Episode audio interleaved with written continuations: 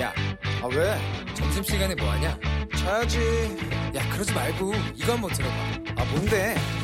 지금 당장 라디오를 켜봐. 나른한 오후 깨울 시사 토크쇼. 모두가 즐길 수 있고 함께하는 시간, 유쾌하고도 신나는 시사 토크쇼. 오태훈의 시사본부. KBS 라디오 오태훈의 시사본부 2부 시작하겠습니다. 청취자 여러분들의 참여 기다리고 있습니다. 샵 9730, 우물정 9730번으로 의견 보내주시면 되고요. 짧은 문자 50원, 긴 문자 100원, 어플리케이션 콩은 무료로 이용하실 수 있습니다. 또 팟캐스트와 콩, KBS 홈페이지를 통해서 시사본부 다시 들으실 수 있고 유튜브에서도 만나실 수 있습니다. 유튜브 검색창에 일라디오 혹은 시사본부 이렇게 쳐주시면 영상으로 만나실 수 있습니다. 매주 금요일에는 한 주간의 언론 보도를 분석하고 비평하는 와치독 감시견 시간이 있습니다. 오늘은 좀 특별한 분과 함께하도록 하겠습니다. 저널리즘 전문가, KBS 열린토론 진행자, 한양대학교 정준희 겸임교수와 함께하겠습니다. 어서 오세요. 예, 안녕하세요. 반갑습니다. 예. 열린 토론에 지금 제가 있는 이 자리에 그렇죠. 앉아 계시다가 예. 옆에 계시니까 좀 어색하지 않으세요? 상당히 어색한데요. 예. 재밌습니다. 신기하기도 하고요. 예, 진행자 지켜보는 맛이 있습니다. 예예. 예. 아, 저도 지난번에 한번 그 경험이 있어서 그걸 여쭤봤고요. 저널리즘 제의는 이제 안 하시는 건가요? 예, 시즌2는 제가 빠지기로 했습니다. 아, 예. 요즘 어떻게 그러면 지내세요? 일단 뭐 열린 토론 하는 게 제 뭐 일주일에 5번 하니까요. 예, 제일 예. 크고요. 예. 지금 방학 때라 이제 그동안 못 쓴 논문 좀 쓰려고 네, 공부하고 있습니다. 네, 오늘 좀 날카로운 비평 부탁드리도록 하겠습니다. 예. 아, 신종 코로나 바이러스 때문에 전 세계가 우려하고 있습니다. 뭐 우리도 마찬가지고요. 다만 우려스러운 것이 질병의 확산 속도 이런 것도 있고 또 여러 가지 불확실성 이런 것도 있습니다만 공포감을 조장하거나 좀 정파적인 언론의 보도 행태들 여기에 대해서 좀 문제가 좀 있지 않나 싶어서 그 문제를 좀 짚어보도록 하겠습니다. 최근에 이 신종 코로나 바이러스 관련한 언론 상황은 어떻게 보셨어요? 뭐 방금 잘 얘기하셨는데 이제 공포감을 조장하고 이제 예. 정파적이다라고 하는 부분, 문제점의 중요한 측면들을 잘 요약한 말씀이라고 생각을 해요. 예. 그러니까 이 질병이라고 하는 것은 사실은 공포를 자아내기가 제일 좋은 소재고. 언론은 사실 공포를 활용하기에 굉장히 능한 조직이거든요. 예, 예. 공포라고 하는 건 사람들로 하여금 되게 본능적인 반응을 불러일으키기 때문에 굉장히 많이 소비될 수 있는 이제 그런 재료가 되는 거죠. 네. 근데 이제 이것이 동시에 이제 사회적으로 굉장히 다양한 결과나 후과를 나올 수 있음에도 불구하고 거기에 대한 책임은 지금 굉장히 약한 상태다라고 하는 것이 일단 문제고요. 네. 두 번째로 정파성이라고 하는 것이 결합됐다라는 게 더 심각한 문제인 것 같아요. 그러니까 사실을 사실로 다루지 못하고 정치적 유불리의 시각으로 이제 다루게 되면서 문제를 상당히 꼬이게 하는 거죠. 네, 네. 그러니까 이게 뭐 반드시 모든 이견이 이제 나오면 안 된다 이런 식의 얘기가 아니라 이견의 표출은 과학적으로 표출되는 것이 맞는데 정치적으로 표출되는 이견 이 시점에서는 사실 적당하지 않은 거거든요. 예. 근데 자신의 정치적 유불리적인 시각이 이제 보도에 녹아들고 그다음에 그 녹아든 보도가 결국은 왜곡이나 아니면 공포의 무한정 확산 이런 것들로 이어지는 그런 과정을 전형적으로 좀 잘 보여주고 있지 않을까 생각합니다. 네. 게다가 특히 이번은 신종 바이러스지 않습니까? 예. 신종은 새로운 거고 이거는 알기가 힘든 것이고 그렇기 때문에 불확실성이 크죠. 많아지는 것이고 더구나 이걸 그러면 알 수 있는 방법은 언론을 통해서인데 최근에 부정적이건 아니면 긍정적인 의미건 간에 좀 눈여겨본 언론 보도 어떤 걸 꼽으실까 궁금하기도 하거든요. 뭐 사실은 이제 언론이 정보 기능을 하니까요. 네. 긍정적인 보도들이 뭐 결코 적지 않았다고 얘기할 수가 있는데 특히 뭐 이제 최근에 저는 유의미하게 지켜봤던 것 중에 하나가 뭐 지상파 이제 보도 쪽에 계신 분들이 우한 현지에서의 어떤 과도한 내용들을 보도한다라든가 아니면 피해자에 관련된 내용들에 대해서 자제한다라든가 뭐 이런 식의 어떤 나름의 준칙들을 세워가지고 협력하려고 하는 모습을 보여준 거 이런 것들은 괜찮다고 생각하는데 전혀 이제 그렇지 못한 보도가 이제 많이 나와왔다는 거죠. 제가 제일 주목했던 거는 이제 뭐 실제로 이름을 밝히자면 중앙일보의 보도였었어요. 1월 28일에 이제 중앙 단독을 달고 나온 거였는데 제목이 이제 우한 교민을 2주간 천안에 격리한다라고 하는 거였었거든요. 근데 그게 내용이 이제 바로 뭐냐면 이제 정부 관계자 발 이제 보도를 통해서 네. 그 당시 한참 논란이 되던 것이 우한의 전세기를 보낼 것이냐 말 것이냐, 불러와야 되느냐 마느냐의 문제였는데 불러오면 이제 천안에 바로 이제 공무원 시설을 격리하겠다라고 하는 것이 이제 보도가 된 거죠. 그렇습니다. 예. 예. 근데 이게 이제 그 자체로 의미 있는 보도냐 아니냐가 사실은 판단하기가 어려운데 그 뒤로 가보면 바로 28일 날 동일한 날짜에 인구 65만 도심에 우한 교민을 수용한다. 이 지역 주민들은 무슨 죄냐라는 그런 보도가 동시에 나옵니다. 같은 신문에서요. 예, 예. 같은 날에 그런 식의 보도가 단독으로 이루어지고 그다음에 곧바로 문제 제기가 나는 게 천안 시민들은 무슨 죄냐. 이제 이런 식의 이제 프레임이 이제 만들어진단 말이죠. 네. 그리고 이게 더 커진 게 뭐냐면 그 뒤로 이제 세계일보나 한경에서 이제 그 다음 날 보도한 게 바로 이제 아산 진천으로 옮겼다라고 하면서 예, 예. 우리 충청도 무시하냐. 이런 식의 이제 이야기로 가는 거예요. 천안의 반발에 의해서 이걸 바꾼 것이다. 예, 뭐 그렇게 된 거죠. 예. 예. 실제로 이제 그건 명확하게 확인되진 않았습니다만 당시 검토 중이었던 것이 흘러간 거고, 그다음에 확정되지 않았던 상태였는데 마치 이제 천안이 이제 확정된 것처럼 했다가 사람들이 반발하는 것 같으니까 좀 더 약한 도시 쪽으로 돌려서 아산 진천에 이제 수용하게 되도록 한 것처럼 전체의 스토리가 만들어진 그런 거였고요. 예. 이거는 애초에 기사 자체가 단독일 이유가 있었는가라고 하는 심각한 의문을 이제 불러일으킬 수밖에 없는 전개 과정이 이틀에 걸쳐 가지고 이제 나타난 것이죠. 예, 알겠습니다. 차재무님께서 언제나 일라디오 채널 고정입니다만 오늘 정 교수님 나오셔서 더더욱 채널 고정하고 있습니다. 6965님, 정 교수님 참 신뢰가는 분입니다. 저널리즘의 잘못된 부분들을 잘 설명해 주세요. 언론이 바로 서야 하니까요. 6824님, 시사본부에서 정준희 교수님 목소리 들으니까 더욱 반갑습니다. 오늘 저녁 7시 20분에 또 뵙겠습니다. 이렇게 보내주셨습니다. 방금 말씀해 주신 그 부분인데요. 이 어떤 잘못된 정보라든가 편향된 보도가 나오게 되면 그 이후로 이어지는 것이 혐오거든요. 네. 이거야말로 큰 문제가 아닐까 싶어요. 네. 혐오가 사실은 인간이 혐오라고 하는 것을 발휘하는 감정을 가지고 있는 동물인 건 맞거든요. 네. 그렇기 때문에 혐오라는 감정 자체를 가지고 욕을 하면 안 되는데 문제는 혐오는 조장되면 안 된다라는 게 이제 더 중요한 거잖아요. 혐오는 조장되면 안 된다. 예, 그러니까 인간이 가지고 있는 심리적인 내면에 있는 아주 어두운 부분을 자극해서 공개적인 행동으로 나오고 표출되도록 만들면 그거는 더 큰 파급력이 이제 생겨버리는 거죠. 왜냐하면 예. 조직 효과가 있어요. 네. 혐오라고 하는 것은 사실은 이제 특정 집단을 타겟으로 삼는 경향이 있고요. 그 집단을 타겟으로 삼게 되면 그 타겟에 대해서 무분별한 어떤 폭력에 노출시킬 수 있는 그런 아주 위험한 결과로 이제 순식간에 이어지게 됩니다. 네. 그렇기 때문에 인간의 어두운 감정을 자극하는 것은 특히나 공적인 언론이 해야 될 일은 당연히 아닌데 단순히 공포만을 자극하는 것이 아니라 그 공포를 불러일으킨 원인. 이 마치 이제 그 특정 집단인 것처럼 만들어주고 그 집단에 대해서 우리가 분노를 표출하면 마치 문제가 해결될 것 같은 그런 착각을 불러일으킨다는 거죠. 근데 정작 문제는 더 꼬여버린다라고 하는 거예요. 예. 그 집단에도 혐오를 표출하고 그 어떤 감정을 노출시킨다고 해서 문제는 절대 해결되지 않음에도 불구하고 네. 이 당장의 불안한 마음을 특정 집단에 대해서 책임을 전가시키는 방식으로 해결하려고 하는 그런 아주 안 좋은 쪽으로 가는 메커니즘이라는 거죠. 네. 앞서서 정파성이 가미가 돼서 더욱더 우려된다는 말씀을 하셨습니다만 정말 이 명칭에서부터 지금 그런 부분들이 지금 드러나고 네. 있는 것 같습니다.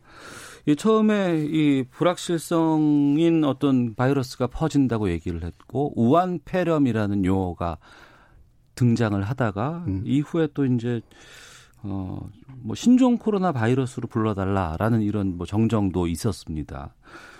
여기에도 지금 언론들마다 이 다르거든요. 네, 이건 어떻게 네. 보세요?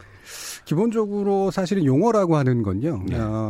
정확하고 언제나 맞는 용어가 한계가 존재하는 건 아닙니다. 네. 예를 들면 신종 코로나 바이러스가 가지고 있는 장점이 있고요. 그러니까 그 용어가 가지고 있는 장점이 네. 있고 우한 폐렴이라는 용어가 가지고 있는 사실은 또 장점이 있어요. 예를 들면 대중들은 직관적이고 단순한 걸 원하기 때문에 네. 우한 폐렴 하면 굉장히 명쾌하게 이제 다가오는 측면이 있죠. 어디서 발생했는가? 도대체 어디가 문제인가? 이렇게 예. 이제 다가오는 그런 측면들이 있단 말이에요.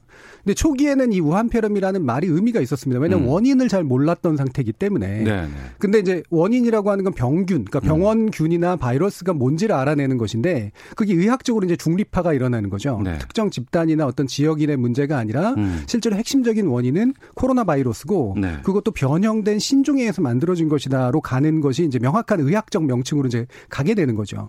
이때 저널리즘은 어떤 선택을 해야 되는가? 예. 저널리즘은 사실은 대중적인 직관 쪽에 자꾸 기울려고 해요. 왜냐하면 그게 상업화에 굉장히 유리하기 때문이죠. 예. 굉장히 명쾌하게 들리거든요.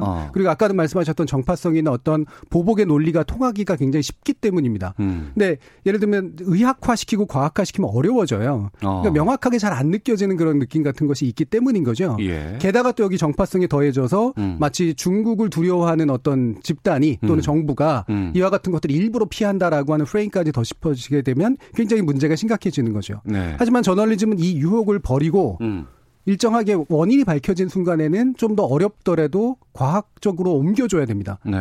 근데 이 옮겨지는 그 태도가 굉장히 당연히 그래야 된다라고 하는 것이 없이 왜 그래야 되는가라는 것으로 나타나고 있다라고 하는 건 네. 스스로의 이익이 이 어떤 순간으로부터 뭔가 상업적이고 되게 자극적인 이득을 얻겠다라고 하는 걸 선언하는 것에 불과하다라고 얘기할 수 있는 거죠. 예. 그러고 보니까 특히 이제 요즘에 유튜브라든가 아니면 제목 달기 할 때 네. 보면은 우한폐렴 그러면 확실해요. 짧고. 근데 신종 코로나 바이러스 이렇게 붙이려고 그러면 좀 길고 그러니까 우한폐렴을 선호하게 되는 경우도 있었고 네. 또 마치 정부에서 언론을 향해서 이렇게 가도록 유도하는 거에 언론은 반발해야 돼. 뭐 이런 좀 심리 때문에 우한폐렴 쪽으로 가야 되지 않았나 이런 고민을 하는 분들도 좀 계시더라고요. 네, 실제로 그렇죠. 예. 근데 거기에는 이제 그 사회적 맥락을 통한 선택이 이제 필요한 건데. 예. 더 이상 우한폐렴을 쓸 이유가 사라진 거예요. 사실 상업적인 이유를 제거하고 나면 네. 원인이 밝혀졌고 원인 바이러스가 밝혀졌고 거기에 대한 대처가 이제 조직돼야 되는 상태이기 때문에 그로 이동하는 것이 사회적으로도 더 좋은 효과를 남기고 실제로 이후 대처에 있어서도 의미 있는 효과를 남기는데도 불구하고 전 단계를 고집한다라고 네. 하는 거는 자신의 원래 목적이 어디 있었는가라는 걸 보여주는 거죠. 좀 더 집중적으로 살펴보도록 하겠습니다. 혐오에 대해서. 최근에 중국인의 입국을 금지해달라는 청와대 국민청원이 있었고 이게 급속도로 확산돼서 50만 명을 넘어섰습니다. 이 영향도 좀 언론 보도가 있지 않을까 싶기도 하고 특히 이제 온라인을 통해서 빠르게 번지고 있는 중국인에 대한 혐오 표현들 이런 것들. 언론에서 바로잡아야 될 의미도 있다고 보거든요. 예. 여기에 대해서 좀 말씀해 주시죠. 이 부분에 있어서 이제 조심해야 될 부분은 네. 제가 아까도 말씀드린 인간이라고 하는 것은 어두운 감정을 가지고 있다고 얘기를 했잖아요. 그 어두운 감정에 대해서 뭔가 도덕적으로 공박하는 거는 올바른 일은 아니에요. 네. 예를 들면 누구나 혐오적인 감정을 안으로는 가질 수 있다는 거죠. 대신 그거를 공개적으로 표출하는 건 사회적으로 책임져야 되고 문제가 있는 행동이다에 대해서 명확하게 선을 그어야 됩니다. 네. 근데 이제 지금의 이제 중국인 에 대한 혐오라고 하는 것들이 생길 수 있는 가능성들은 있죠. 누구나 이제 다 그런 마음들을 품고 있을 수가 있으니까. 네네. 다만 이것이 겉으로 표현되었을 때 폭력이나 아니면 범죄가 될 수도 있고 심지어는 문제를 꼬이게 만든다라고 하는 아주 합리적인 판단으로 가게 되면 당연히 이제 언론은 사실은 혐오를 자극하는 일을 멈추고 네. 그다음에 그 혐오를 하는 사람들에 대해서 뭐 도덕적으로 비난한다기보다는 자제를 시키는 쪽으로 이제 프레임을 만들어 나가는 게 돼야 되죠. 예. 어떻게 자제를 시키냐. 합리적으로 설득을 해야 되는 거예요. 왜냐하면 그런 공포나 혐오로는 문제를 해결할 수 없습니다. 네. 이게 단지 도덕적으로 올바른 일이 아닐 뿐만이 아니라 현재의 문제를 해결하는데 아무런 도움이 안 됩니다. 네. 라고 하는 것을 이야기하기 시작을 해야 된다는 거예요. 그 이유가 뭐냐면 중국인을 혐오한다고 해서 당연히 이 문제가 해결되지 않을 뿐더러 지금 사실은 우리나라만의 문제가 아니라 유럽이나 북미나 이런 데를 나가면 동아시아인 전체를 혐오하는 분위기가 생겨 있어요. 아, 그쪽에서는요? 네. 왜냐하면 중국인이나 한국인이나 일본인을 잘 구별을 못하거든요. 그럼 외모상으로 상당히 비슷하고 되게 비슷한 문화권이라고 생각을 하기 때문에 예, 예. 통으로 바라보는 그런 경향이 있습니다. 그래서 뭐 지금 흘러나오는 이야기들이긴 합니다만 예. 뭐 예를 들면 유럽이나 이제 북미, 뭐 캐나다 이런 데들에서 이제 동아시안들이 지나가면 되게 혐오적인 발언들을 하는 너희들 때문에 병원균이 오고 있다라든가 이런 식의 외모상으로 이제. 중국 사람이나 일본 사람들의 한국 사람들을 그들은 구별하기 힘드니까 그렇죠. 그냥 아예 동아시아 인종들 여기에 대해서 멸시하거나 혐오를 하는 네. 우리도 당하는 거는 똑같은 거예요. 그렇죠. 예. 그러니까 어느 나라든 간에 외부자, 내부자가 아닌 외부자, 타자, 이 사람들 또는 약자, 이 사람들을 하나로 통으로 묶어서 불만을 표출하게 만들고 공격적인 행동을 하게 만드는 굉장히 안 좋은 어떤 습속이라고 하는 것이 있다라는 거죠. 네. 결국 우리의 이 중국인 혐오는 우리가 스스로 바깥에 나가서 받을 수 있는 동아시안의 혐오와 동일한 맥락을 가지고 있다는 겁니다. 두 번째로 네. 이게 더 심해지면 내부자 혐오로 바뀌어요. 예, 처음에는 외부자 혐오로 시작됐다가 내부자로 예. 바뀝니다. 그럼 내부자가 갈라지거든요. 그러면 대표적으로 환자에 대한 혐오로 갑니다. 아, 확진 환자라든가 그렇죠. 감염 경로에 있었던 사람들이 그렇죠. 예. 이 확진 환자들 가지고 나오게 되는 것이 뭐냐면 이 사람들 왜 이렇게 돌아다녔어? 라든가 가만히 있지 않고 라든가 예. 이런 식의 문제로 가요. 그러면 그 확진 환자는 우리 내부자임에도 불구하고 이제 다시 외부자로 바뀌어버리는 그런 현상이 일어나게 되는 거죠. 네. 혐오의 끝은 지속적으로 혐오할 대상들을 만들어내는 데 있다라는 것의 위험성이 있기 때문에 이 방식으로는 문제가 해결되지 않습니다를 명확하게 설득해야 된다라고 봅니다. 네. 그 역할을 정말 언론이 제대로 해야 되지 않을까 싶기도 하고 앞서 말씀하셨던 공포, 혐오로는 이 문제를 해결할 수 없다는 것 좀 인식해야 될 것 같습니다. 자, 오늘 와치독 저널리즘 전문가 정준희 교수와 함께 말씀 나누고 있는데요. 과거 2002년, 2003년에 사스가 있었고 또 2015년에 메르스가 있었고요. 여러 가지 전염병 질병이 발생을 했었습니다. 근데 그 당시에도 이런 문제들 계속해서 좀 제기가 됐던 것으로 기억이 나거든요. 그런데 예. 반복되고 있단 말이에요. 예. 왜 그렇게 될 수밖에 없는 건지. 예. 물론 이제 반복의 시각에서만 바라보면은 이제 되게 동일한 문제인 것 같다라고 하지만 또 내부엔 개선도 있고 네. 또 악화된 것도 있고 뭐 사실은 실제로는 훨씬 더 복잡한 건 사실입니다. 예를 들면 아까도 제가 예를 들었지만 지금의 이제 지상파 방송들이 나름대로 자제하는 보도를 하려고 노력하는 것. 이거는 네. 과거의 경험에 바탕을 둬서 나온 거긴 해요. 하지만 매체가 엄청나게 늘어났고 네. 특히나 유튜버 같은 그런 식의 이제 여러 가지 안 좋은 정보들이 흘러다닐 수 있는 창구들이 되게 많아지면서 표면적으로 보면 훨씬 더 안 좋아진 것 같은 그리고 반복되고 있는 것 같은 그런 이제 느낌이 들 수밖에 없는 상태가 된 거죠. 예, 예. 여기서 되게 중요한 것 중에 하나는 저는 이제 사스 때는 우리 정부가 비교적 잘 대응을 했다라고 보고요. 예. 그다음에 신종플루라든가 그다음에 뭐 지난번에 메르스 사태 때는 사실은 좀 대응이 별로 안 좋았기 때문에 그때 상당히 심각한 문제가 있었고 지금 정부에서는 거기에 대한 교훈을 바탕으로 방역 문제에 있어서만큼은 이 정부가 굉장히 철저하게 노력하려고 하는 모습을 보여주고 있는 것이 네. 이제 눈으로 드러나는데 예. 언론들은 되게 그 어떤 정부의 어떤 성향이나 정부의 대처 방식에 따라서 언론도 달라져야 되는데 되게 비슷한 프레임을 가지고 접근을 한다라는 겁니다. 그 비슷한 프레임이 바로 뭐냐면 예. 일단 뭔가 문제가 있을 거야 프레임이에요. 정부는 뭔가 숨길 거고 네. 이 정부 숨겨진 것들을 드러내는 것이 이 당시에 있어서 언론이 해야 될 책무다라고 생각하는 그런 경향이 있습니다. 근데 실제로 정부가 네. 뭔가를 숨기고 드러내지 않음으로써 생기는 문제가 있을 때가 있고요. 사실은 일정한 투명성을 가지고 나가면서 네. 정보를 관리할 때도 있습니다. 정보를 관리하는 건 필요한 일이거든요. 저는 지금의 정부가 하는 일들이 상당 부분 투명하기 위해서 대단히 노력하고 있는 상태이기 때문에 네. 따라서 자꾸 숨겨졌다라고 생각하는 의심을 가지고 드러내려고 노력하는 것은 좀 쓸데없는 행동인 경우들이 굉장히 많다라는 예. 거고요. 두 번째는 아까도 말씀드렸던 상업성과 정파성의 문제입니다. 이 예. 부분은 계속해서 지속되고 있는 문제이기 때문에 계속해서 반복되고 있는 것이죠. 즉 재난이라든가 감염병에 관련된 문제는 사실 전문가들이 굉장히 중요하고 그렇죠. 기자들 스스로가 전문가가 돼야 되고 네. 스스로가 계속 그 문제를 가지고 다뤄온 사람들이 필요합니다. 근데 우리나라에 있어서 사실은 기자 훈련 체계라고 하는 것은 딴 데로 돌다가 가끔 그쪽에 걸려 있는 분들인 경우들이 많아요.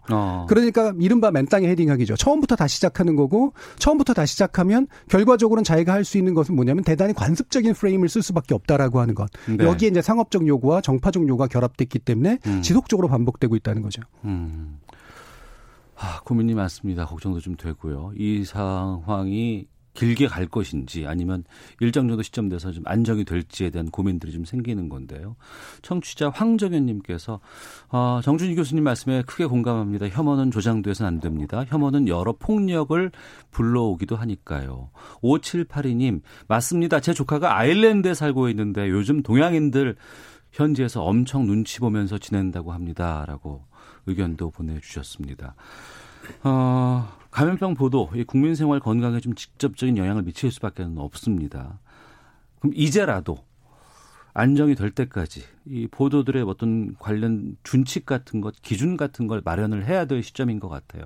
어떤 것들 지켜야 되고 어떤 방향으로 보도를 해야 된다고 보시는지 좀 알려주세요. 일단 이미 잘 만들어진 준칙들이 있습니다. 네. 뭐 대표적으로 KBS의 재난보도 준칙을 보면 재난보도라는 것 안에 이제 감염병 보도가 들어가기 때문에 기본적인 이 재난보도의 목적은 피해를 최소화한다, 혼란을 방지한다, 그리고 복구를 촉진한다예요. 굉장히 네. 잘 만들어진 목적이라고 봅니다. 그러니까 여기서 우리가 해야 될 일들은 예. 핵심적으로 피해가 일어나는 부분들을 줄이는 것. 그리고 혼란하게 않게 만드는 것. 그다음에 되도록이면 복구가 빨리 일어나도록 만드는 것에 복무해야 된다라고 하는 거죠. 네. 이 목적에 맞게 우리의 보도가 이루어지고 있는가라고 하는 것들을 이제 살펴봐야 된다라고 하는 거고요. 두 번째로 감염병 보도 준칙이 이제 예전에 2012년에 이제 이미 제정이 돼서 그 당시 예. 이제 헬스 커뮤니케이션 학회하고 그 당시 보건복지부 이제 출입기자단이 함께 같이 만들었어요. 필요하니까 이제 만들었죠. 거기에 네. 보면 굉장히 의미 있는 말들이 나옵니다. 예를 들면 모든 정보는 현 시점까지 확인된 정보여야 된다. 아, 확인된 정보여야 그렇죠. 한다. 예, 현 시점까지 뭐 제한적이지만 네. 그리고 그 확인된 정보라는 의학적으로 확인된 정보여야 된다라는 겁니다. 그렇지 않은 것들은 추론으로 얘기하면 안 된다라고 하는 것이죠. 네. 제일 중요한 원칙이고요. 두 번째로 보도 표현에 있어서 예를 들면 어떤 감염의 증상이나 그것에 의한 결과 이런 것들을 과도하게 과장하거나 자극하는 표현을 쓰면 안 된다. 예를 들면 재앙이라든가 뭐 창궐이라든가 패닉이라든가 이런 표현을 쓰면 그거는 실제하고도 안 맞을 뿐더러 사람들로부터는 공포를 불러일으킬 수 있기 때문에 네. 따라서 자극적이고 과장된 표현을 자제해야 된다. 특히나 또 다른 전염병과 함부로 비교해서 마치 이것이 어떤 명확하게 알 수 있는 어떤 대상인 양 그렇게 얘기하는 걸 자제해야 된다라는 그런 준칙들이 있거든요. 네. 전반적으로 공통적으로 흐르는 핵심은 결국은 정확해야 되고 그다음에 이 문제 해결에 도움이 된다라는 쪽으로 귀결된다고 볼 수 있겠습니다. 네, 그야말로 언론의 역할이라고 하면 국민의 생명과 안전을 지키기 위한 보도가 돼야 되지 않을까 싶은데 앞으로 끝으로 언론에게 좀 제언 한 말씀 해주시고 마치도록 하겠습니다. 어떤 말씀하실까요? 사실 언론도 상업기관이에요. 대부분의 경우는 그리고 네. 상업적인 목적으로 살아갑니다. 그런데 이와 같은 재난 상황에서 상업적으로 훨씬 더 많은 이득을 얻을 수도 있지만 이때 공공기관이다라고 하는 것들을 명확하게 보여주는 게 자신의 존재 이유를 밝히는 굉장히 중요한 창구예요. 네. 여기서 잘못된 선택을 하면 이른바 기레기 소리를 더 많이 들을 수밖에 없습니다. 기레기 소리를 듣고 싶지 않다면 네. 바로 이 시점에서 스스로가 공적 기구라는 것을 명확하게 보여주는 태도를 가졌으면 좋겠습니다. 알겠습니다. 1927님께서 시사본부에서 교수님 뵙더니 반갑습니다. 여러 전문가가 있지만 사안을 가장 중립적이고 비판적으로 보시는 것 같아서 신뢰합니다라는 의견 보내주셨습니다. 자, 저널리즘 전문가 정준희 교수와 함께 한 주간의 미디어 비평 와치독 여기서 인사드리도록 하겠습니다. 오늘 말씀 고맙습니다. 네, 감사합니다. 헤드라인 뉴스입니다. 정부가 오늘 저녁 중국 우한 교민들을 태울 전세기를 추가로 보내는 방안을 추진 중입니다. 주 우한 총영사관은 아직 최종 결정이 되지 않았지만 운항이 임박한 것으로 보인다며 탑승 준비를 진행하겠다고 밝혔습니다. 국내에서 신종 코로나 바이러스 감염증 7번째 확진 환자가 나온 가운데 정부가 중국 우한에 방문한 종사자의 경우 입국 뒤 14일 동안 업무를 배제하는 조치를 취하기로 했습니다. 문재인 대통령은 오늘 정세균 국무총리 등으로부터 권력기관 개혁 후속 조치를 보고받고 과거 검찰은 잘못을 스스로 고쳐내지 못했기 때문에 공수처는 매우 의미가 크다고 말했습니다. 오늘 오전 경기도 양주시의 한 가죽공장에서 폭발 사고로 추정되는 화재가 발생해 2명이 숨지고 8명이 다쳐 병원으로 옮겨졌습니다. 지금까지 헤드라인 뉴스 정원나였습니다. 이어서 기상청의 강혜종 씨 연결합니다.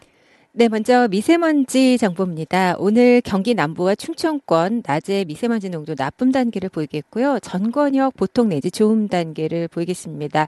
하지만 내일은 대부분 지방에서 나쁨 단계를 보이겠습니다. 오늘 전국적으로 가끔 구름이 많이 끼겠고 호남과 영남 내륙에는 빗방울이 떨어질 가능성이 있습니다. 주말인 내일도 날씨가 비슷하겠습니다. 전국적으로 가끔 구름이 많이 끼겠고 휴일인 모레도 역시 구름량이 전반적으로 많겠습니다. 있겠습니다. 오늘 낮에도 포근하겠습니다. 서울과 강릉, 대전, 광주 8도 등 전국적으로 낮 최고 기온 5도에서 11도의 분포가 되겠습니다. 내일 아침 서울 영하 3도로 추워지기 시작하고요. 다음 주 수요일경에는 서울의 아침 기온 영하 8도까지 떨어지겠습니다. 일교차는 계속 크겠습니다. 지금 서울의 기온은 7.3도, 습도는 56%입니다. 지금까지 날씨였고요. 다음은 이 시각 교통 상황 알아보겠습니다. KBS 교통정보센터의 김은아 씨입니다. 네, 현재까지 대중교통 이용을 통한 신종 코로나 바이러스 전염 사례는 발생하지 않았지만 예방을 위해서는 개인 위생관리를 철저히 해주셔야겠습니다. 지금 도로는 원활한 편이지만 일부 구간에서 밀리고 있는데요. 사고 난 곳도 있어 주의하셔야겠습니다. 당진대전도 고속도로 대전 방향 공주 1차로에서 승용차 단독 사고를 처리하고요.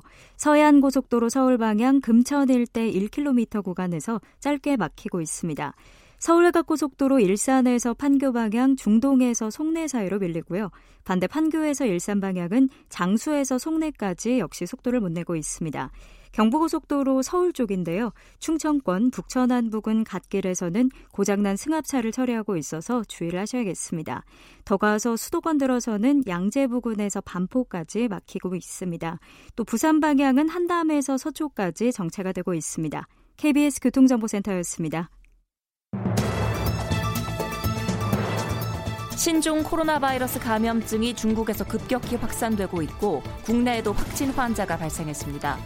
이에 감염병 위기 경보가 경계 단계로 상향됨에 따라 국민 여러분의 각별한 주의가 필요합니다. 중국으로부터 입국한 뒤 발열 및 호흡기 증상이 발생하는 경우에는 의료기관 방문 전에 반드시 관할 보건소나 지역 콜센터, 지역번호 120번 또는 국번 없이 1339에 연락하여 상담을 먼저 받아주시기 바랍니다. 또 의료기관을 방문할 경우 꼭 마스크를 착용해 주시고 여행력을 의료진에게 자세히 말씀해 주십시오. 신종 코로나 바이러스 감염증을 예방하기 위해서는 외출 시 마스크를 착용하고 30초 이상 자주 손을 씻고 기침할 땐 옷소매로 입과 코를 가려야 합니다. 신종 코로나 바이러스 감염증 예방, KBS 라디오가 함께합니다.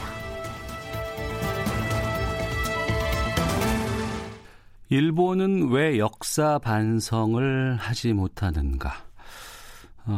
일본의 게이센 여학원대 이영채 교수가 최근에 한일 우익 근대사 완전 정복 이런 책을 썼는데 이 책 머릿말에 이렇게 쓰여 있습니다.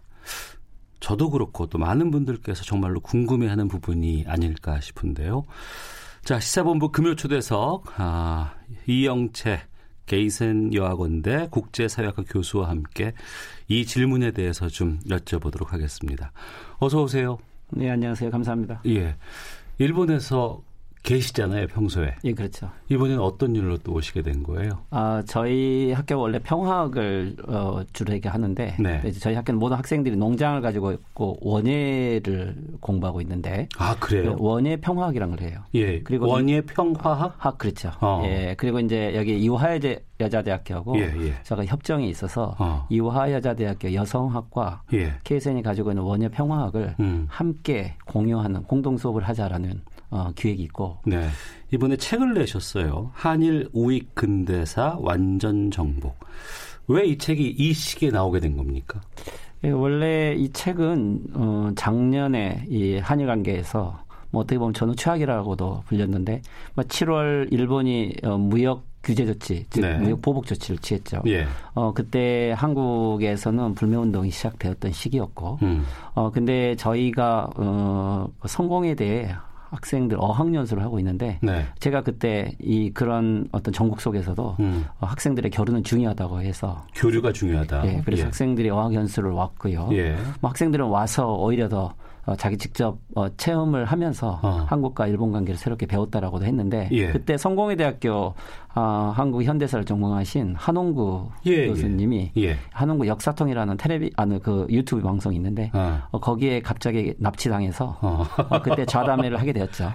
근데 좀 좌담회가 일본의 현지 반응을 보는 거기 때문에 좀 많은 반응이 있었고 그래서 좀 너무 시간이 짧아서 제가 있는 기간에 심야에 한 4시간짜리 강의를 4번을 연속으로 했고 예. 또 한홍구 교수님이 뭐 한국의 우익에 대한 강의를 따로 하셔서 네. 이것들 함께 창작가 비평사가 아마도 그 한국과 일본의 전혀 새로운 역사를 보여주는 그리고 또 어떻게 이 대안을 모색하는 데 있어서 시민사회 연대가 가능한가 예. 이런 부분들을 높게 평가해 주어서 이번에 이게 창작가 비평사에서 책으로 그 내용을 정리하게 되었습니다. 예. 진짜 한일 간의 관계는 상당히 우리에게는 중요한 것입니다. 지난해가 정말 극심했거든요. 관계가 악화된 것이. 그 과정을 일본에서는 어떻게 보셨어요? 원래 제가 일본에서 한 20년 이상 있었는데 네. 뭐 처음에 98년 정도 일본에 갔을 때 한 그때 10년 정도는 네. 뭐 한류 붐도 있었고 예. 한일 관계가 새롭게 시민 교류가 시작되고 문화 교류가 됐던 시기였죠. 그런데 예, 예. 2012년 이후에 아베 정권의 2차 내각 이후부터는 헤이트 스피치와 예. 어떻게 보면은 혐한 이러한 데모가 일어났던 시기였고요. 예.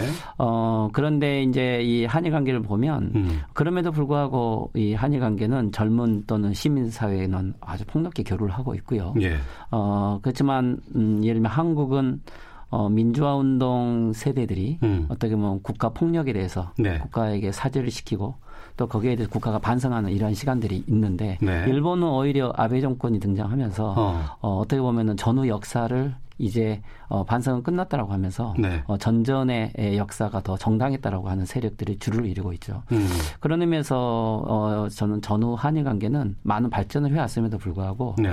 이러한 어떻게 보면 양국의 정체성의 대립 이것이 좀 첨예하게 드러나고 있는 시기이고 네. 그럼에도 불구하고 젊은층의 또는 시민사회 교류들은 더 깊어지고 있는 이런 모순들이 작년에 어떤 하나의 정치적 계기로 등장했지 않았는가 라고 보고 있죠. 그 부분이 중요한 것 같아요. 말씀해 주셨던 모순. 그러니까 가까운 나라고 또 상당히 그 친근한 나라였고 그다음에 문화적인 교류가 활발한 나라임에도 불구하고 역사적으로는 상당히 갈등이 깊을 수밖에 없고 그런데 하나의 역사를 보는 시각이 우리와 일본이 좀 다른 것 같다라는 생각이 좀 들었습니다. 왜 과거사를 보는 시각이 이렇게 다를까요? 저희는 어떻게 볼까요? 이 과거사에 대해서 네. 잘못된 역사가 있으면 네.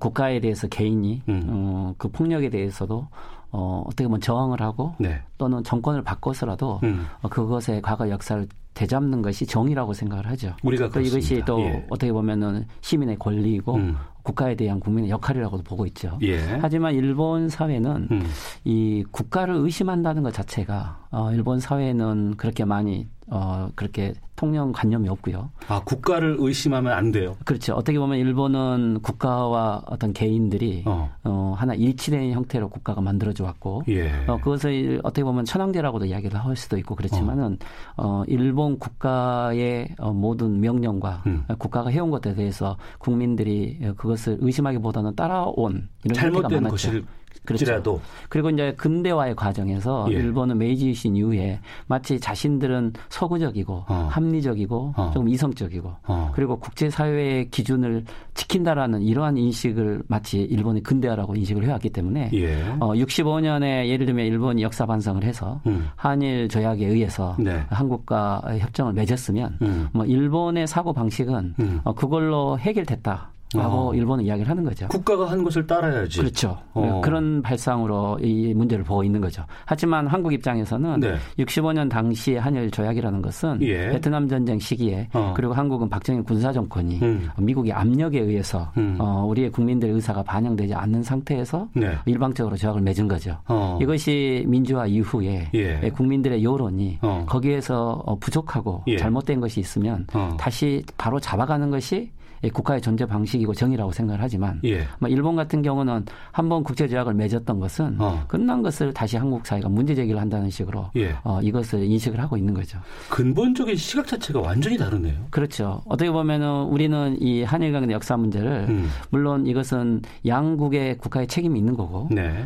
국가라는 것이 모든 개인의 인권을 보호할 수는 없기 때문에 그렇죠. 그 당시에 지켜지지 못했던 인권의 문제가 있다면 국제사회는 그것을 해결해가고 있는 방향으로 오고 있는 거죠. 거죠. 그렇기 때문에 우리는 국익보다도 네. 어떻게 보면 개개인의 인권을 더 중요시하는 시점으로 이 문제를 보지만 일본 사회에서는 그것을 하나의 그냥 국익적인 측면에서 네. 전 국민이 하나된 시각으로 이 문제를 보려고 하기 때문에 일본 사회 내에서 국가의 행위가 잘못될 수 있고 네. 또 국가의 행위에 대해서 국민들이 문제 제기를 할 수 있다라고 하는 예. 어떻게 보면 민주주의의 의식이 예. 성숙되지 않으면 이 한국 사회 요구 사항을 이해하기가 어렵겠죠. 아, 그 정도였나 싶은 생각이 들기도 하고요. 그러면 첫 질문을 드렸던 일본은 왜 역사 반성을 하지 못하는가? 이것은 그 시각에 기인한 겁니까, 그러면? 그렇죠. 일본은 전전에 천황제에 의해서 아시아 태평양에 그대한 침략 전쟁을 했죠. 네. 식민지를 지배했었고, 포츠담 선언이라는 것은 그러한 일본이 이 패전을 인정을 하고 네. 전쟁 범죄, 전범 재판을 받아들이면서 일본은 어떻든 전쟁을 종결한 거죠. 네, 예. 그렇기 때문에 전후에 일본은 당연히 침략 전쟁과 식민지 지배에 대한 자기 반성을 했어야 됐고, 그것이 그렇죠. 맨 처음에 이루어진 것이 47년에서는 동경 재판이었죠. 예. 우리에게는 극동 재판으로 알려져 있는데 그런데 극동 재판에서 많은 전범들이 예. 물론 기소를 당했지만 예. 그 기소를 당한 그 죄명들은 미국을 비롯한 연합군과의 전쟁에 대한 침략 전쟁에 대한 죄목으로 기소를 당했지 네. 거기에는 예를 들면 조선 총독부 또는 총독 또는 타이완 총독들도 앉아 있었지만 네. 그 누구도 식민지 지배를 했다라는 것에 대한 죄목으로는 기소를 당하지 않았어요. 아, 태평양 전쟁. 일본이 미국과 벌인 전쟁 때문에 기소되고 거기에 대한 책임은 있었지만 그렇죠. 식민 지배에 대한 것들에 대해서는 전혀 죄를 묻지 않았다. 맞죠. 그것은 연합군 자체도 미국과 영국은 예. 예를 들면 인도라든지 필리핀 등 전전에 자신들의 식민지를 다시 영위하려고 했기 때문에 네. 일본에게도 식민지의 죄에 대해서는 일체 묻지 않았던 거죠. 네.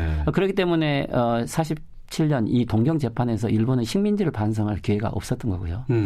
그 다음이 이 50년 한국 전쟁이 발발하면서 예. 일본은 갑작스럽게 독립을 했고 그렇기 때문에 연합군과 함께 샌프란시스코 강화 조약을 맺은 거죠. 예. 그렇지만 이 샌프란시스코 강화 조약에서 다시 그렇다면 일본은 침략국 또는 일본은 식민지였던 나라들과 함께 협정을 맺었어야 됐죠. 네. 여기에서 배상 보상을 했어야 되지만 이것은 영국, 미국 등 연합군과는 협정을 맺었지만 실제 일본이 침략하고 식민지를 지배했던 아시아 국가들 네. 특히 중국, 한국 또는 북한, 대만 이런 나라들은 일체 초청을 받지 않았죠. 만약에 그런 직접 일본이 지배한 나라들이 초청을 받았으면 예. 이 나라들과는 시간이 걸렸을 거고 일본이 직접 독립을 못했기 때문에 예. 그런 의미에서는 일본은 반쪽짜리 협정으로 독립을 하게 된 거죠. 예. 이 샌프란시스코 강화 조약에서도 일본 국민들은 이 조선을 식민지했다라고 하는 이런 반성의 기회를 전혀 갖지 못하고 네. 일방적으로 독립이 된 거죠. 그렇다면은 연합군과의 협정에서 일본이 식민지 반성할 기회가 없었다면 예. 유일하게 남은 찬스가 65년에 있었던 네. 양국 간의 협정 속에서 정식으로 그 나라에게 사죄를 해야 됐지만 네. 예, 우리는 박정희 군사 정권 속에서 한일 협정을 해왔지만 예. 결국에는 경제 협력 방식으로 해결을 했고 그리고 그 돈에 대해서도 일본은 독립 축하금이라고 했고 예. 예, 우리는 물론 이것이 일본의 식민지의 배상금이라고 이야기를 했지만 일본은 공문서상에서 그것을 일체 인정하지 않았기 때문에 네. 어떻게 보면 이 세 번의 찬스를 놓치면서 일본 사회에서는 전전에도 그랬지만 전후에도 한 번도 조선의 식민지 자체가 잘못되었다라는 생각을 할 수 있는 찬스도 없었고 네. 일본의 지배 세력들도 그런 의식을 한 번도 갖고 있지 않았던 거죠. 그래서 지금 현재까지도 네. 일본 사회에서 왜 일본은 조선 또는 위안부 문제에 사죄를 하지 않는가. 근본적으로 식민지라는 의식을 한 적이 없기 때문에 네. 지금까지도 어떻게 보면은 한국은 전전에 일본 천황이 신민이었고 그리고 어떻게 보면 같은 나라였고 네. 자기 국민들에게 누가 사죄를 하느냐라는 식으로 인식하고 있는 우익들도 많이 있는 거죠. 그게 일본에 있는 우익들의 일부의 시각으로 이해를 해도 됩니까? 지금까지는 이런 생각들이 예. 어떻게 보면 일본의 자유주의 정치 세력들 또는 일본의 야당 일부에도 이런 생각들이 있었는데 지금은 이제 일본 우익이 정치의 중심이 되었기 때문에 네. 제가 보기에는 일본 대다수의 국민들이 그런 영향을 많이 받고 있다고 봐요. 그것도 화나는 일이지만 지난해 우리나라에서 베스트셀러가 된 책이 하나가 있습니다. 반일 종족주의라는 책이에요. 알고 계시죠? 예, 알고 있습니다. 이게 강제징용이라든가 위안부 문제라든가 일제강점기 일본군의 범죄를 정당화해서 논란이 됐던 책이거든요. 우리나라에서는 이런 움직임들이 왜 있다고 보세요? 이 만일 종족주의는 일본에서 예를 들면 90년대 중반에 네. 새로운 역사 교과서라고 하는 역사 수정주의가 등장을 했죠. 그렇죠. 그때는 이제 무라야마 내각이 등장하고 위안부 문제에 대해서 또는 남기영 대학살에서 사죄를 한 것에 대해서 일본 우익들이 충격을 받았고 예. 또 새로운 역사 모임으로 미래 역사관을 장악하려고 한 거죠. 그렇지만 이것은 일본의 주류 역사학계에서 전혀 인정을 받지 못했고 기억납니다. 그렇죠. 예, 오히려 예. 교과서 채택을 안 된 거죠. 예. 그런데 이제 아베 정권이 등장을 하면서 문부성을 장악하고 예. 학교 교육 현장을 장악을 해서 이제는 어떻게 보면 그런 우익 세력, 즉 일본에서는 이것을 일본 회의라고 하는 정치 세력들이 네. 정권을 잡게 된 거죠. 네. 일본에서 실패한 이 어떻게 보면 역사 수정주의가 예. 예, 한국에서도 이명박 정부를 시작을 해서 이 뉴라이트라고 하는 역사관으로 등장을 했었고 예. 실제 이것도 한국에서는 크게 성공을 하지 못했었죠. 예. 그렇지만 일본에서 아베 내각이 등장을 하면서 다시 한국에서 한때 소멸인 것처럼 보였던 네. 역사 수정주의가 다시 이렇게 전면에 등장을 하고 있는 것은 뭐 어떻게 보면은 이것은 일본에서의 역사 수정주의가 한국으로 수출됐다고 볼 수 있는 거고 네. 지금 현재 아베 정권 입장에서는 자신들이 정치적 주류를 장악해 가면서 네. 자신들과 똑같은 생각을 한국인들이 오히려 역사 수정주의를 설명을 해주고 네. 또 이런 세력들이 있다는 것 자체를 일본 사회의 지금까지 논리가 틀린 게 아니고 정당하다는 것으로 활용을 하고 있고 또 이들을 일본의 우익들이 자본을 통해서 국제인권위원회라든지 이런 것에서 발표를 시킴으로써 국제사회에도 이런 반일정족주의 학자들을 동원을 해서 자신의 논리를 정당화하는 데 지금 활용을 하고 있는 거죠. 이거 옳지 않다, 잘못된 것이다 라고 좀 이렇게 좀 짚어줘야 될 것 같은데 거기에 대해서 좀 한 말씀 해주세요. 반일정족주의 책을 저도 읽어보고 그랬는데 예를 들면 크게 한 두 가지 정도를 이야기할 수 있는 것은 먼저는 예를 들면 거기에서 강제성이 없었다. 강제 동원이 아니다라고 이야기를 하고 있는데 일본의 현장만 보더라도 약 100곳 정도 네. 규슈 또는 홋카이도에 강제 동원된 탄광들이 엄청 많죠. 거기 현장을 가면 그 자체만으로도 약 20년 30년 일본의 양심적인 지식인과 주민들이 현장의 자료를 모으고 증언들을 모아서 네. 일본인들 스스로도 그 지역의 강제 동원 지역이라는 것들을 기록관까지 만들었습니다. 들어놓고 있죠. 예. 그렇기 때문에 어떻게 보면은 이 강제성이 있다는 것 자체는 일본 역사가나 또는 지역 내에서도 공경이 알려져 있는 것인데, 네. 근데 이제 이 반일 정적주의에서 보고 있는 책이나 통계들을 보면 그것들은 예를 들면 조선 총독부가 활용한 통계, 또는 그들이 발표한 숫자, 또는 일시적인 시기에 이중 정부처럼 만든 것들을 네. 마치 제대로 된 사실인 것. 처럼 확대 해석을 하고 있는 거죠. 예. 그것은 저희들이 재판을 했을 때 예. 검사나 경찰의 조서 진술서만이 진실이라고 본다면 범죄도 만들 수 있는 거죠. 예. 그러기 위해서는 당연히 이 당사자 의견과 비교를 해야 되는 거고 또 함께 현장 검증까지 해야 되는 거죠. 그렇습니다. 하지만 이 반일정족주의는 당시 일방적인 경찰 자료만이 진실이라고 조선 총독부 자료만을 활용을 하고 있고요. 네. 그리고 또 한 가지는 예를 들면 반일정족주의에서 예를 들면 근대화라고 하는 것을 이야기하죠. 네, 일본이 예. 오히려 근대화를 만들어줬다. 이게 주된 논리인데 예. 실제 일본이 만든 철도 이것은 대만이 됐든지 만주가 됐든지 조선이 됐든지 그것은 아시아 태평양 전쟁을 수행하기 위한 군수물자의 합리성을 위해서 철저하게 전략적인 목적으로 만들어진 것이고 예. 그것에 의해서 전후 사회 건설 자체가 오히려 모순을 가지게 된 거죠. 그런데 제가 오히려 작년에 예를 들면 저희들이 경남 진영 지역에 보면 낙동강이 범람했던 지역을 농장으로 만들었던 무라이 농장이라는 곳이 있습니다. 이 무라이 농장에서 이 농장을 개척했던 사람이 무라이 기치베라고 하는 일본의 유명한 신흥 재벌인데 네. 이 사람이 1907년 러일전쟁 이후부터 약 1915년경까지 이 진영 일대 농장을 개척을 했었거든요. 이것은 당시에 우리 농촌에서 보면 거대한 근대화일 수도 있고 예. 거대한 개척 사업이었죠. 이 사람 사람이 당시에 사업을 하면서 주고받은 편지 서한이 다 남아 있었고 예. 이것을 저희들이 읽어내서 저희들이 심포지움을 했는데 예. 결론은 뭐냐면 이 무라의 기치베 일본의 이 근대화라고 하는 당사자가 자기는 이 거대한 개척 사업을 하면서 일본의 국익을 위해서도 조선의 민중의 이익을 위해서도 절대 한 게 아니고 자기의 자본가의 철저한 이익을 위해서 내가 이것을 한 거지. 자기 이익을 위해서 한 것이지. 근대화라는 것은 생각도 하고 있지 않았더라고. 이 일본에서 한국의 지배자로 왔던 자본가 당사자가 그런 의식을 하고 있었던 거죠. 그것을 오히려 피해국인 조선이 이것을 근대화라고 말하는 것 자체는 실질적으로 그런 논리는 존재하지 않았던 거죠. 네.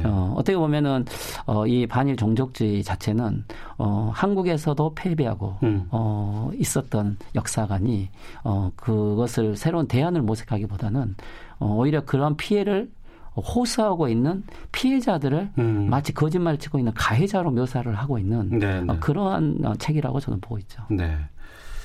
그쪽에서 일방적으로 다 이제 뭐 패배한 것이지만 꿈틀꿈틀 될 때마다 우리가 좀 여기에 대해서는 좀 응징을 가해야 되지 않을까라는 생각이 들기도 하는데 이런 문제 해결을 하기 위해서 여러 가지 방안이 있겠지만 이 교수께서는 일본 시민사회와의 협력이 중요하다라고 하셨어요. 이건 왜 그렇습니까?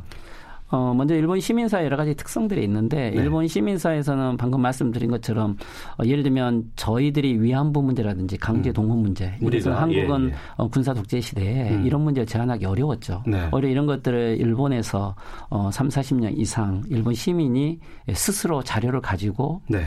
현재 그 지역 현장을 보존하는 게 많이 있죠. 일본 정부는 이러한 양심적인 지식인들이 지역에서 대부분 고령화로 없어지고 네. 그 자료들이 소멸되기를 기다리고 있는 거죠.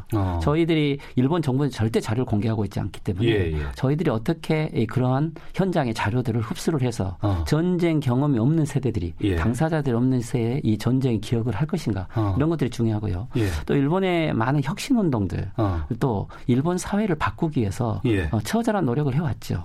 하지만 일본이라는 사회는 미국과 어떻게 보면은 공동 정권을 유지하고 있는 것처럼 네. 아주 강력한 국가주의를 가지고 있고 여기에 일본의 혁신운동들이 패배를 해왔지만 하지만 일본의 사회라는 것은 한국의 식민지한 영향도 있고 그 위에 근대화된 형태였기 때문에 일본과 한국은 사회 구성체가 많이 비슷하죠. 네.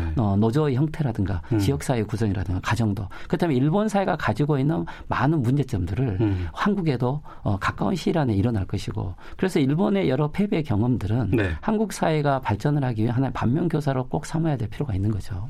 그리고 또 현재 일본 내에서는 그럼에도 불구하고 아직도 남아있는 많은 양심적인 사회운동 세력이 있는데 즉 탈원전 운동이라든지 네. 미군 기지 문제라든지 또는 헌법 구조를 지키겠다는 운동이라든지 이런 세력들이 아직 마지막까지 아베 정권을 그래도 저항 견제하는 세력들인데 이들은 일본 사회가 이제 자민당 내의 자유주의 세력도 없어지고 사회당과 공산당 세력도 약해지고 시민사회 자체도 보수화되고 인터넷은 거의 우익사회가 되고 희망이 없는 사회에 이들이 그래도 마지막으로 희망으로 보고 있는 것은 한국의 시민운동의 어떤 민주주의 성숙된 힘, 저항 이런 것들을 자극을 받으면서 네. 연대를 해서 일본 사회에 저항을 하고 있는데 그쪽은 해본 적이 없습니다. 그렇죠. 그런 의미에서 어떻게 보면 한국 사회가 일본 시민사회에 연대를 하지 않으면 이것은 그들은 고립되고 그들이 소멸하면은 일본은 모든 시민사회가 아베의 극우주의 속으로 포섭되고 결국 이것이 러일전쟁 직전이라든가 제2차 세계대전 직전에 일본이 군국주의로 가는 길이 되는 거죠.